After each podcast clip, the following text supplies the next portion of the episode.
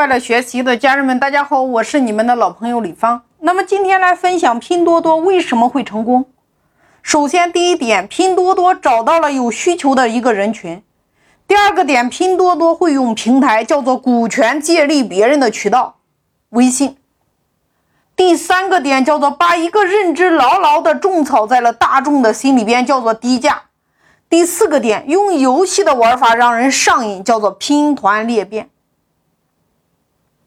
我们来看一下，拼多多的用户是以三十到四十的这个人群为主。你不难想象，这样的一个年龄段的女性，她对于低价格的商品是最为敏感的，因为她们有足够的时间去透过各种方式来获取价格比较低的商品。那么，时间对于他们的价值其实并不是很高。他们有条件也有精力来透过时间来换取稍微低的或者说比较低的这个价格。那么农村用户他普遍都会用微信，而不会用淘宝。同时对于低价也非常的感兴趣，那支付也非常的方便，所以玩法特别的新鲜。同时微信又是拼多多的第二大股东，所以他也放任拼多多分享和裂变这样的玩法。那么前期他用这样的玩法助力拼多多快速拓展了他自己的用户群体。你看，拼多多的第一波用户叫做家庭主妇，也就是大家口中说的七大姑子八大姨。价格对于他们而言是选择商品最重要的因素，他们没有心思也没有能力去关注商品的质量。那这是他的第一波。因为他们的空间相对的比较多，群体亲密度比较高。一个产品如果说能够获得他们之中的一个人的青睐，那么这个产品能够在短时间内就会在他们中间疯狂的传播，因为他们的消费产品多以低端的这个产品为主。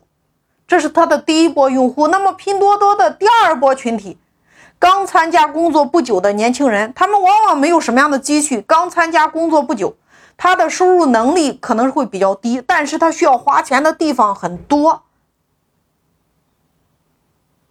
所以价格对于他们而言的话，它虽然不是唯一，但是它也是一个重要的参考依据。他们不会以拼多多作为主要的购物平台，但是他也不介意在看到低价的物品的时候进行购买。那么我们再来看拼多多的第三波群体：退休的老人。他们对于电商购物的了解是有限的，也难以分辨商品的质量，等等等等。就是它最大的优势就是有无穷无尽的时间。对于他们而言，在拼多多上花费很多时间，而能够少花一点钱的话，也是值得的。因为他们本来也没有很多的事情要去做，那么拼多多不仅让他们得到了实惠，还让他们有事情可做，自然能够得到这波人的青睐。那么拼多多的第四波群体，学生群体。那么学生群体他处于就是消费欲望最强的，但是呢，他又一无所有的这个年纪，对于他们而言，低价的诱惑力也是很强的，并且学生群体的这个拼联合拼单的这个这个行为也是非常容易做到的。那么拼多多的第五波群体，习惯性的砍价群体。砍价可以说是一种习惯，很多用户都有这种习惯。但是自从电商以及超市为主要的这种购物方式之后，他想要砍价的话，可以说是非常困难。那大多数的商品都是明码标价，而拼多多给予了这一群用户一个施展拳脚的机会。他们不一定就是没有足够的消费能力，但是砍价已经成为他们的一种习惯。